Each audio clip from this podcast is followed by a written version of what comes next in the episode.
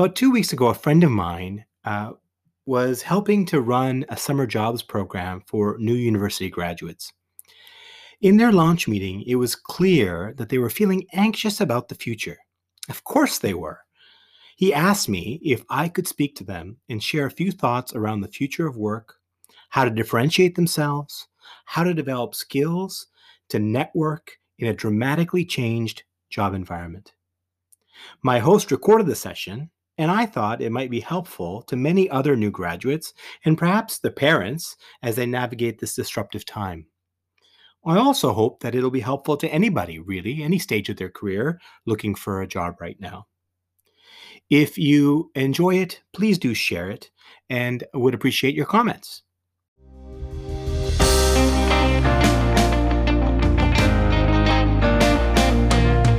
Welcome to the Navigating Disruption podcast. I'm your host, Shakeel Bharmal. I'm the CEO of Ocean Blue Strategic and partner with the Summit Group.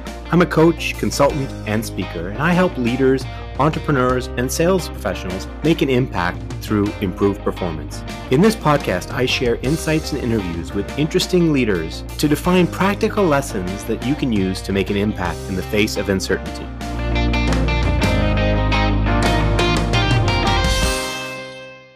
Given all that's going on in the world, um, what are we supposed to do now? Because everything you had planned for has shifted um, underneath you. And so, uh, the conversation I want to have with you today is really a conversation around how to actually not only survive, but thrive despite what's been going on. Uh, and I want to approach this in a way where I'm going to try to make it a conversation. I'm going to try to tell you some stories and draw on things I've learned in my experience and things I've read uh, myself. Uh, and hopefully, by the end of this session, you will feel a bit better about it. But one of the things I believe is very important in um, in what I'm going to talk about is the idea of resilience comes from two things one being optimistic but it can't be only being optimistic. The other side of resilience comes from the ability to stare the brutal facts directly accept them embrace them and so we're going to be a bit brutal for a little bit um, at the beginning. But one of the my favorite uh, quotes um, and i can't remember which philosopher said it but something along the lines of um, life is difficult and once you accept life is difficult, it doesn't really matter anymore. You kind of accept it and then you move on. And Sultan Muhammad Shah once said, and I remember this from being very young struggle is the meaning of life. And without struggle, um, man's life does actually have no meaning. And I'm par- paraphrasing, of course, um, but that's it. Like struggle is part of it. And without it, it, it, it doesn't have any meaning. And with it, actually, it can be the source of joy and tremendous growth. So um, let's dive in. So I want to I want to start a little bit with some storytelling and reflection. Um, so I graduated undergrad undergraduate, which I guess most of you are in that place right now. In um, wait for it, in the early 1990s. Uh, and in the early 1990s, uh, some of you may not know this, but we were in the midst of a recession. Uh, early 1990s, there was the issue of uh, Iraq invaded Kuwait, so the U.S. went to war, um, and there was oil price shock. Uh, just a little bit later, and around that time, there was the first bombing of the World Trade Center. Significant impact on consumer spending. Double-digit uh, interest rates. If you can imagine, I don't know if you know what interest rates are now. Anybody want to put in chat what they if they know what interest rates are right now? Very low. Yeah, great. yeah, so you know something around two percent, right? You can get a mortgage now for something around two percent. So in the early 1990s, the interest rate was something around 14%, double digit. And inflation at certain times was around 7%. Anybody know what inflation is right now on average? It's about 2%. Uh, and so think of that. So when I was an undergraduate, I was a business student and I had um, uh, was entering the job market this way. So we'll get into a little bit more about what that experience was like. But then I want to jump to when I graduated from, from business school um, many years later. When I was graduating from business school, it was boom times because it was the internet boom, 19 in, in the late 90s, early 2000s. But then we had the bursting of the tech bubble.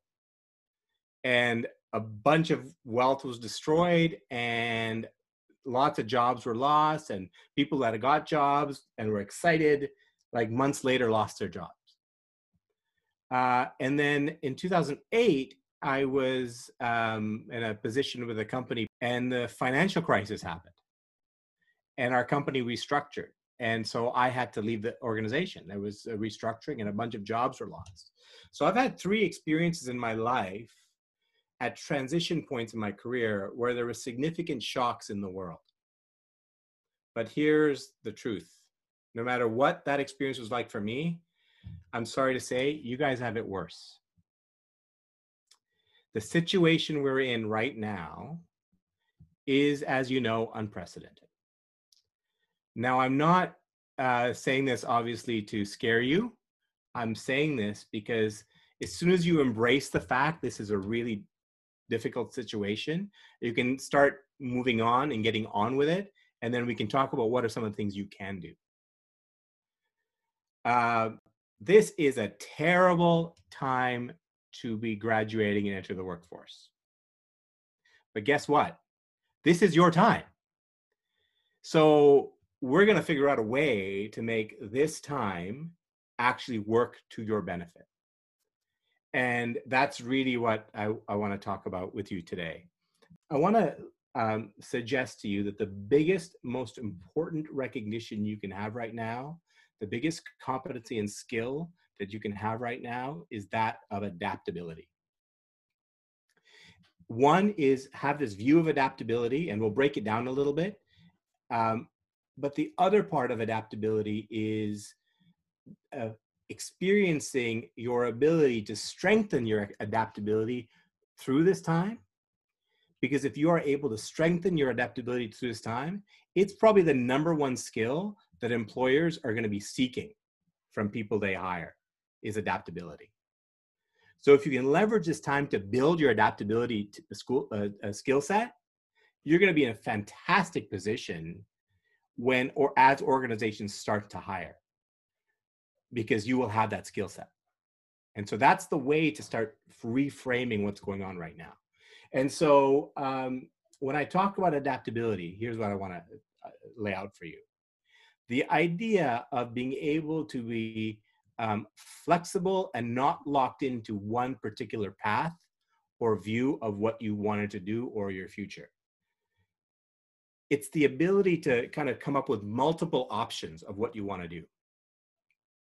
It's then the ability to um, uh, not be seeking certainty in outcome, but being comfortable with ambiguity and having the skill set to be developing clarity on a daily basis of what's happening in the world right now. In gathering information and insight from all the various sources that are available to you, both people, knowledge that's out there, and taking that information and interpreting it in a way that's giving you some clarity on what's going on today. Because there will be a market advantage to people that have the skill set to take in multiple perspectives and get some clarity on not just one possible situation or outcome, but several. To be able to say, based on what I'm seeing and hearing and reading, here's three possible things that could happen. And if A happens, here's the few possible outcomes that there could be. And the ability to frame your thinking in that way is going to put you in a distinct advantage out there. Um, part of that, and related to that, is developing the skills and tools for ongoing daily learning and owning your learning journey you know, when I was in positions in organizations where we're hiring people, oftentimes people, young people that I would hire, when it comes time to ask, you know, the interview questions, when you when I turn it over to them, saying, "So, do you have any questions for me?" Usually, uh, uh, you know, four, three out of every four people would say something like, "Yeah, can you tell me about your training programs and and how you're going to professionally develop me?" So, of course, it's important for organizations to invest in their people. But going forward, what you have to do is develop the ability to own your own learning journey. And that does not mean um, uh, going out and taking courses all the time. That's part of it. But it's the ability to set regular learning goals and seeking information to help you with those learning goals, applying it, and then reflecting and doing that on a constant basis, almost on a daily basis.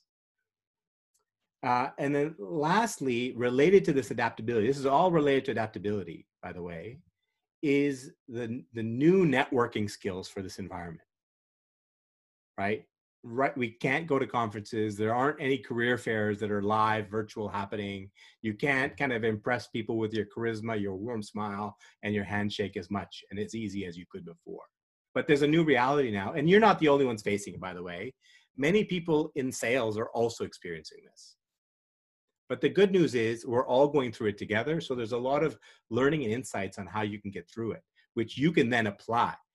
Another opportunity for advantage. If you can take all the learnings that you know salespeople are putting in later in their careers to learn how to navigate this time to build networks and build relationships, and you can apply that, competitive advantage for you. Because I can guarantee you there's not a lot of uh, graduates coming out of uh, programs that are pulling on lessons that salespeople are learning in their 40s and 50s, right? If you can take those lessons and apply them, you'll be at an advantage. So essentially, it's adaptability. So, what I want to uh, touch on now do you know exactly what job or field you want to work in? So, forget pandemic. Before pandemic, did you have a view in exactly what kind of job or field you wanted to work in? So 67% know uh, exactly what they want to do and what field they want to work in, and 33% don't know. Okay. So I'm kind of going to say here the people that don't know where they want to work, I might be in a bit of an advantage here. Uh, right? And I say that jokingly, but I'll just now come back to my career. When I was uh, coming out of school and when I was in my last year, I had a single focus I wanted to work in the hotel industry. I wanted to work in the hospitality industry. I, I, spent my entire final year of university in every class I had, focusing it on some aspect of the hospitality industry. And I was doing a project for my uh, fourth year HR program around recruitment.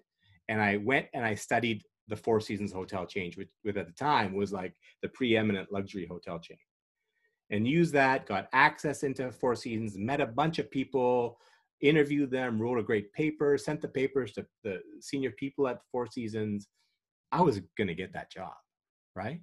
On top of that, like many of you, I'm sure I was an active volunteer. I uh, extracurricular I was involved in university. I was running my helping run my family business. So I had a lot of experience going in. So I thought, okay, shoo in, I'm going to get this job. But I told you about the economy these jobs weren't happening and the the relationships i built at the four seasons were crumbling. People were leaving.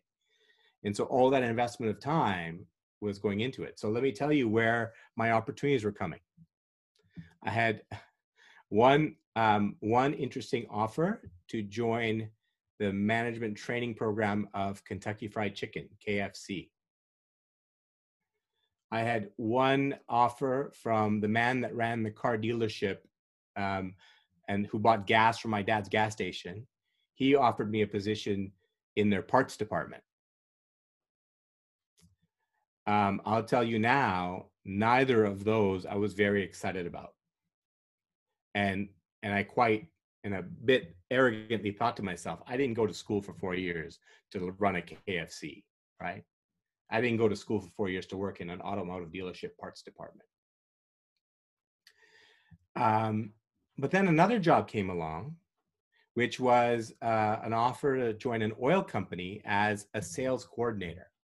So I thought, okay, that's good. At least I get to put on a suit because I had just finished working for five years in my at my dad's gas station, and I wore coveralls and got grease underneath my fingernails, and it was hot and sweaty and dirty all the time, and I wasn't interested in doing that anymore. I wanted to put a suit on. I wanted to have a briefcase, right? So um, I went through the interview process and I discovered that the culture was very toxic. Uh, and a number of things that I won't get into detail, but the, the, the guy that was hiring me, really professional, polished, young wonder boy, like he was like exciting. But then the sales managers that interviewed me were using swear words all the time and were basically telling me that my job was to go to the manufacturing plant and pound my fist on the table and say f you where's our product? And then go to marketing and say f you you got to invest in marketing our product. And i was like uh, that's not me. I don't want to be in that kind of work environment. So i said no thank you. I did not want that job. So when i said no to the hr manager he asked me to come see him in his office and he heard me out and i was honest but professional about the, eh, the work environment. He heard me out he didn't disagree with me and he said so what would you do if you were hired and you accepted the job? What would you do to change the environment? Right? I was 20 something and they're asking me what i would do to change the environment and something switched in my brain where I now started to get to be that consultant wearing a suit and saying, here's my three point plan, right? Same situation, same environment, but different way of looking at it. And after speaking to the hiring manager one more time, he basically aligned with everything I was saying. And I decided career in hospitality industry was my plan. It's what I wanted to do. It wasn't going to work out. Here was an opportunity and it was an opportunity to learn and that's how i want you to think about the opportunities in the future is don't judge the opportunities that you have in front of you based on um, does this fit with what my plan was for myself? Does this fit with my vision for who i was going to be? Look at opportunities that come your way from the perspective of how can i use this as a platform for learning how can I stretch my capabilities? How can I see things that I wouldn't see otherwise? Because one of the things you'll learn as you get on with your career is all the fields that you can study, somehow they're all linked together.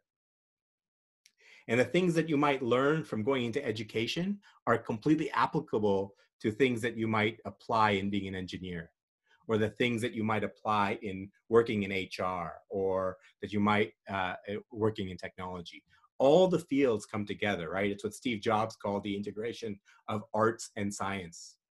And we're seeing that a lot these days. So grabbing insights, information from very, developing many options, right? And it so turned out that that experience and being in the center of the conflict between sales, marketing, manufacturing, and seeing that on a regular basis was a remarkable foundation for me to build my career.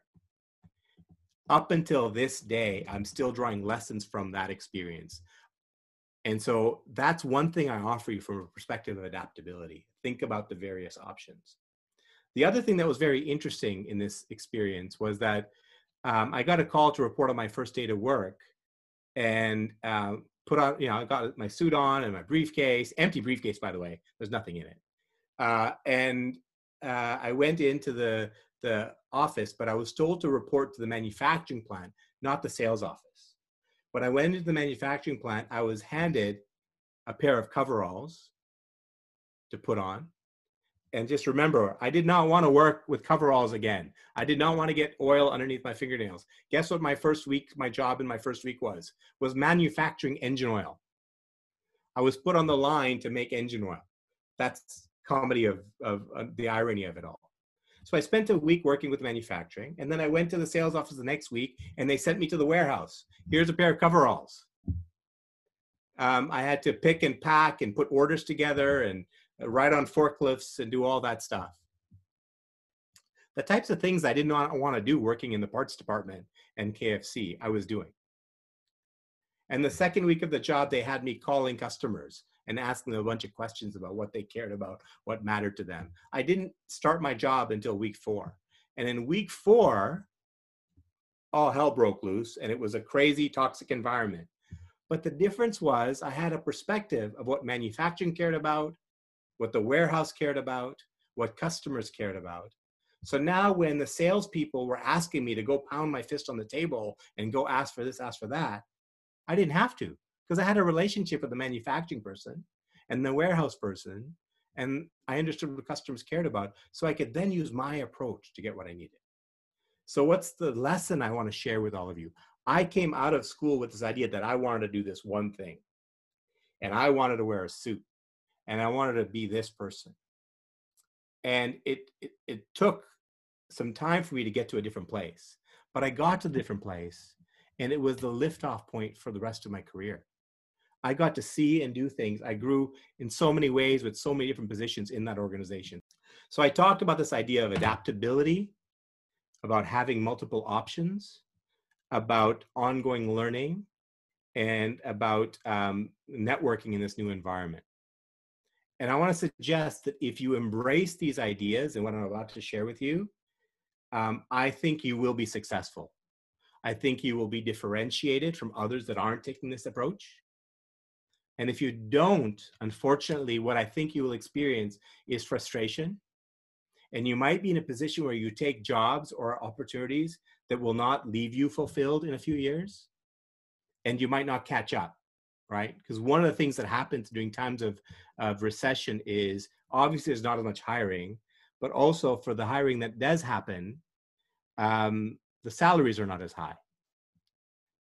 And the other the challenge that happens when people are not hiring at least large companies you don't get the experiences like you will you would have gotten before of working in an office environment with other people and networking and learning from people. So unless you have a proactive strategy to overcome those things you will find your career will lag behind. But if you embrace the idea of adaptability and some of the things we'll talk about that you can do i think you'll be at an advantage and you'll be in a position to thrive uh, as things turn around. But even now, you'll be in a position to grow and learn in ways that you wouldn't have been otherwise had you not had that perspective. Like the question the HR manage, manager asked me changed the way I thought about things. I could have, he could have very easily said, Thank you very much, move on. But instead, he asked a powerful question that changed my perspective. And that's what I'm hoping that uh, many of you will do is use this opportunity to change your perspective uh, and some of you may be already embracing it that way, which is great. But if you aren't, changing your perspective is the way to to kind of move forward. Make sure you don't say no to opportunities if it didn't fit your your current perception of what you wanted to do. Take the time to say, okay, what could come out of me taking this opportunity? Right? What can I learn? What are the good things that are, that can come out of it? What can I develop?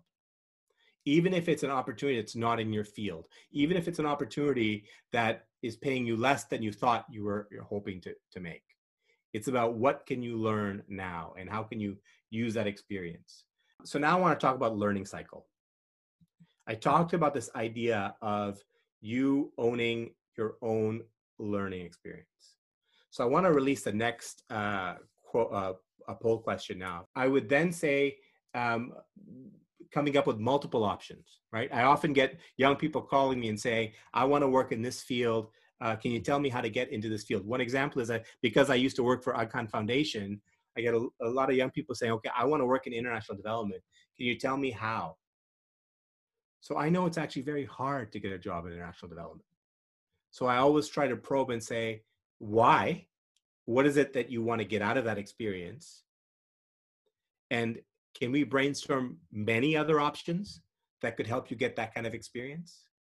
And so having options is the other thing that I say is really important. Do you regularly listen to any podcast? Let's see what answer comes up. 41% listen to podcasts and 59% don't.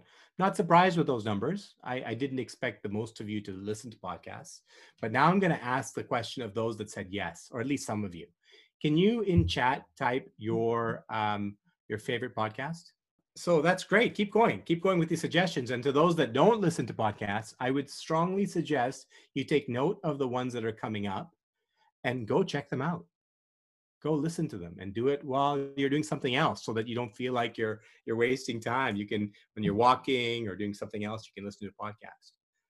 But I, I wanted to ask that question because there is a huge amount of knowledge out there and available to us now that wasn't before. As people are innovating and coming up with new ideas and perspectives and sharing stories, it's all becoming available to us. And so I want to talk to you about something called the learning cycle. It's something I learned um, as I was doing some of my coaching uh, training. Perhaps people have taken psychology courses and they might have come across this idea before. If you've seen something like this before, just type in. Chat. So the learning cycle: set, seek, apply, reflect. Has anybody seen anything like this before? So this is um, what we call um, the virtuous cycle of learning. And the idea is that you set a goal, and I'm going to call that a learning goal, something that you want to be able to do. You seek information, you seek knowledge from podcasts, from blog articles, from conversations with other people, from looking at social media and seeing what other people are saying about various topics. And you seek information. And then you apply, which means you take that information and you try to do something with it. Perhaps you actually do something physically. Perhaps you teach it to somebody else. And once you do that, you then take the time to reflect. Oh, reflect. How did it go? What did I do well? What did I not do well? And the idea with virtuous cycles of learning is not to necessarily create these big learning goals, but to make them small. So I'll just give you an example of a learning goal that somebody might somebody might uh, say. Somebody might say that I want to get better at using LinkedIn to, to build networks. So if that's your learning goal, I want you to type for me here, what are some ways that you can get information or seek information to get better at using LinkedIn. Look at other people's, look, go on to LinkedIn and look at what other people have done. Excellent. What else? You could attend a session, a course. You could Google how to use LinkedIn. Excellent. Read articles. Absolutely. Right. You get it. Right. Um, lots of sources of insight. I'm sure you could find a podcast out there on how to leverage LinkedIn. So you set the goal, you seek information, and then you do it, right? So if you've studied other people's profiles and you've read an article and you've attended that session on how to do a LinkedIn profile, then you do it. And then you reflect. Perhaps you share it with others. You ask for feedback. You see if after putting it out there for two weeks, are you having people invite you to join their networks? And then you say, okay, well, how did that go? What can I do different? What can I do better? And then you set a goal. Maybe your next incremental goal is now that I'm on LinkedIn, I want to set a goal of getting 100 new contacts within the next two weeks. And then you can do a learning. How do you get new contacts on LinkedIn? And then you try it. And then you reflect on how it went. Maybe I only got 50. What could I have done differently? So, this is the virtuous cycle of learning. And the beauty of this virtual cycle of learning is it leverages our own brain chemistry. So when a child learns how to walk, how do they do that? It's ingrained in our, our genetics to set goals from a very young age. The child decides, I want to go over there and get that toy. They'll get up to try to get there. They'll fall down but they feel so excited that they made some progress because the brain has released chemistry that makes them feel excited about what just happened there. And it gives them the chemistry to want to try it again. So they get up and try it again and they do something different this time. And lo and behold, within a couple of days, that child is able to walk. It's the same chemistry that works for all of us in learning. Once you set the goal, there's a chemistry that released that wants to strive to achieve that goal. Once we gather information, insight, and then we try it ourselves, there's an excitement that's released because we made some progress and we've learned something. And then once we reflect and we experience a bit of success, there's a push to want to do it all over again because we want that feeling again. But that only works if you start the cycle off in the first place by setting the goal and seeking and applying. But once you do that, it'll the cycle turns itself. And when that cycle turns itself, you basically turn every single day into new learning. And every single day, your knowledge isn't getting incremental. So taking ownership of your learning is a really important part of the future. Not expecting other people to be responsible for giving you learning, but looking for ways to learn yourself and not necessarily from formal mechanisms. Don't ignore formal mechanisms, but seek every single opportunity to learn every day, but through a cycle of setting, seeking, applying, and reflecting, and building that into your regular day to day. I've got this cycle actually on my whiteboard. Uh, and I just always try to make sure at any given point in time, I've got at least one learning goal that I'm working on. How many of you are on LinkedIn? Oh, there's three questions. Great. Oh, I forgot it. We wrote three questions. So answer all the questions. First, do you have a LinkedIn profile? And then how often are you on LinkedIn? Never. Less than once a week or more than once a week. And you post content on LinkedIn. Two thirds have a LinkedIn profile.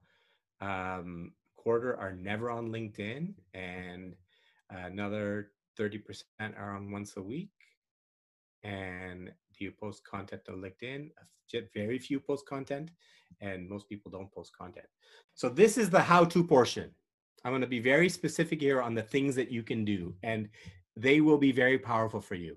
Okay. And there's a couple of questions. We'll try to come back to those questions uh, before we wrap up.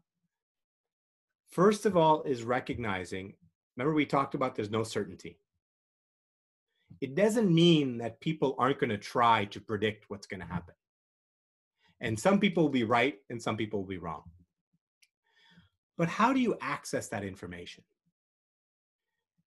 LinkedIn is a very powerful way, if you spend time on it regularly, to see various perspectives on what people are seeing and posting and commenting on.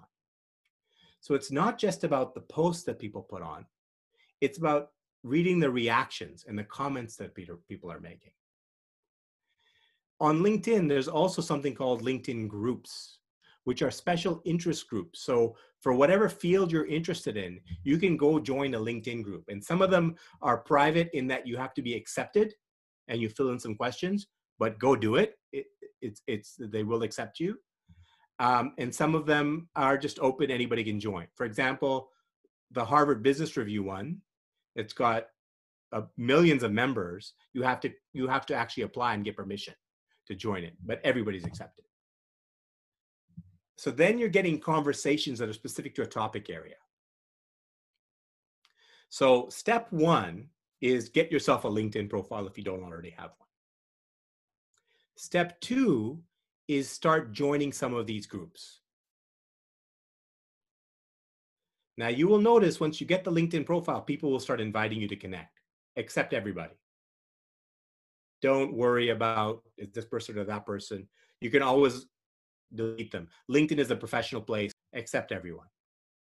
And ask people to invite people to connect. If you see somebody that's interesting, just invite them to connect. But when you invite them to connect, don't just click connect. Type a quick message. Why are you asking that? And saying you have a very interesting profile, I'd love to connect with you, is a suitable answer because guess what? People love to hear they're admired by other people. So, step one, get a LinkedIn profile. Step two, join some groups. Invite people to connect. Okay, step four, really important comment on other people's posts intelligently. You'll notice things that you're interested in, comment on other people's posts. The best way to grow your LinkedIn network is by engaging. So when you comment with other people's posts, what will happen is other people will say, that's a smart person. Let me look at their profile. And then they will invite you to connect. And you will start building your brand. You'll start positioning yourself as a person that kind of knows something about something. And people on LinkedIn, guess what? Nobody is there I'll say it. Everybody that's there wants to connect. That's why they're there, right? So you've got this place where millions of people in the world have said, I'm interested in connecting with people. So you don't have to feel bad about asking people to connect. They they want to connect. And especially if you say something nice about them. Be genuine, obviously, but say something nice about them and you'll see your network grow. Now, as you start engaging with people and you start noticing people whose content is really interesting and you start noticing people that are liking your content, then you send them messages and you say, Thank you for your comment. I would love to connect with you. Would you be interested in a conversation? And you set up a live conversation with them. I would bet my my guess is about one in four people will take you up. Maybe maybe worst case one in ten will take you up on that. But somebody asked the question here. I think was how do you differentiate yourself? How do you new graduates to graduates stand out against those? That is one way to stand out. By by engaging in LinkedIn, by commenting, by posting good content yourself. And by the way, LinkedIn's algorithm works in your favor if you share other people's content or an article you read, fine, not a bad thing to do. You should do that. You should share things that you like from other people. But if you post original content, a reflection of yours, something you've learned, something you saw that you wanted to share in your own words, LinkedIn's programming and their algorithm is designed to promote stuff that people put in that's original.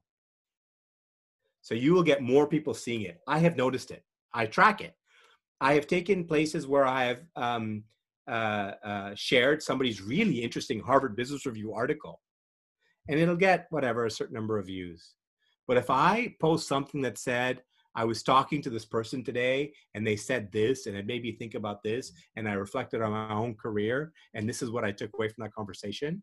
It can be like a paragraph long, but I'll get hundreds of people viewing it and liking it people that I don't even know will do that. And when they do that, guess what? The people in their network see it as well. And so it's putting yourself out there and sharing your own original ideas. That's how you stand out. And I would tell you that, in fact, it's actually much more efficient and effective to stand out that way than it is trying to meet people live virtually, cold, right? you still want to keep you want to connect with people live right but obviously in a virtual environment but it's a great way of filtering your list down and finding the handful of people that are influencers in the spaces that you want to be in the next thing i want to connect the dots here we just talked about the learning cycle and you listen to podcasts you read articles you go you do your own learning goals is to take those things you're learning and keep a notebook where you're making a note of interesting observations. I try every week as I listen to podcasts or I talk to people, uh, I, I pick up interesting things. I try to make a note every week of the interesting things I've learned that week. And sometimes I use those ideas to actually write my own post. So then you get seen as an expert. But all you're doing is taking insights from other people, things you read, things you hear, and you're packaging them up with your own words and you're putting them out there to share with other people and that is setting up setting you up as a differentiated individual out there that is willing to give and exchange ideas and comment and post and comment on other people's ideas. But i don't want to downplay the important fact is set a goal for yourself to take some of those people that are interacting. And i'm in the midst of an exercise right right now myself. I'm going through all the posts that i did in the last you know three months and i'm picking the people that have repeatedly liked or commented and i'm reaching out to them separately to invite them to my network or if they're already in my network asking them if they will have a conversation if they're interested in the conversation and i i have a calendly link dude you guys know what calendly is if you don't, search Calendly, Calendly, L-Y. You can get a free subscription to set up a calendar link that'll hook into your Google calendars. And you can say to send a note saying, notice your profile. Thank you for your comment. Would love to chat with you for 15 minutes. If you're interested, click on this link to book a time my calendar. Easiest thing in the world and no rejection because if somebody doesn't do it, that's fine. But if somebody does do it, how exciting is that? Right. And so I'm experiencing that now. And I'm going through that process right now. And it's working. I'm getting, you know, one out of one out of 10 people is taking doing a meeting with me and we're having a conversation. Now, the point of doing that is not, I know eventually the point is to get a job, but the immediate point is not to get a job. The immediate point is to make human connection, right? The immediate point is to share ideas, to learn from others. And so, one of the things I really want to wrap up with here as a final point is as you're engaging with people, be more focused on being interested in them and their ideas than focus on appearing interesting yourself. Particularly when we're desperate. And that happens in sales as well, by the way.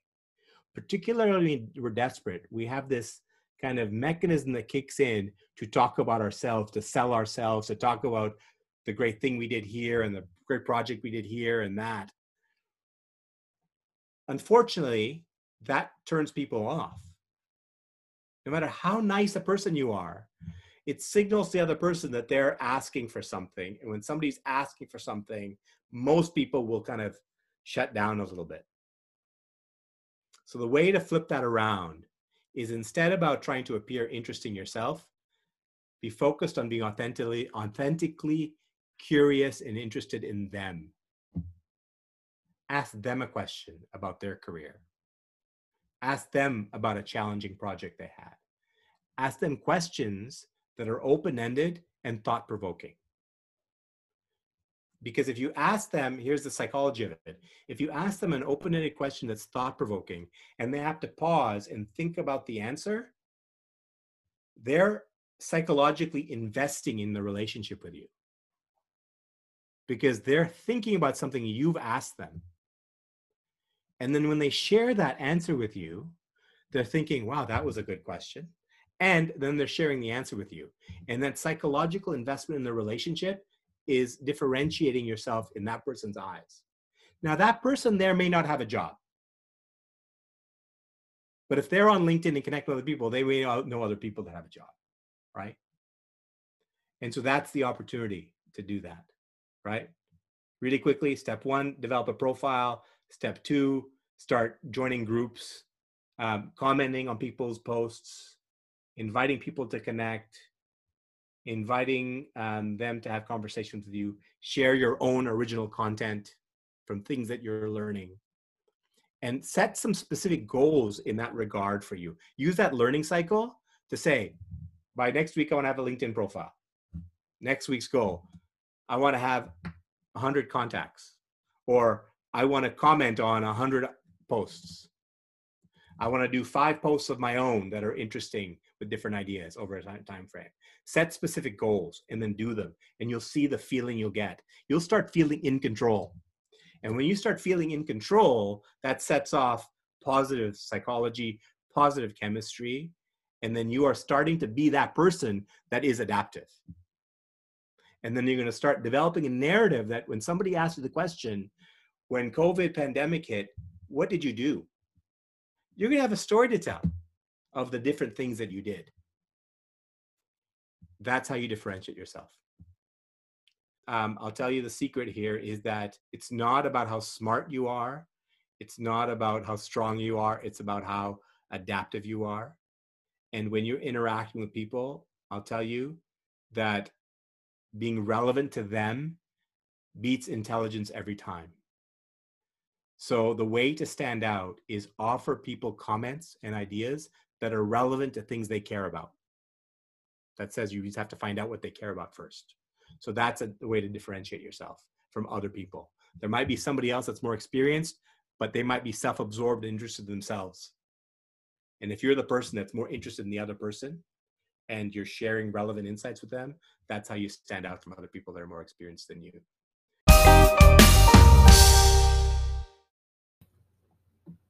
Thank you for listening. I hope that was helpful to you or to somebody that you care about. I wanted to summarize some of the key points here uh, from that webinar. I described six things that they can do to become more adaptable in the future. The first was to be optimistic, but be aware of the difficulty in challenge and face it straight in the face.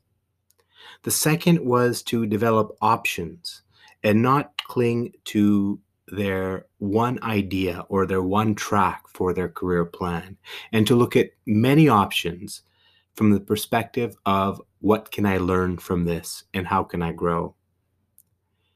Third, we talked about seeking knowledge from the multiple sources available podcasts, articles, other people to generate clarity on a regular basis. Fourth, we talked about taking ownership of their own learning journey and using the learning cycle to mobilize their brain's full capability for growth.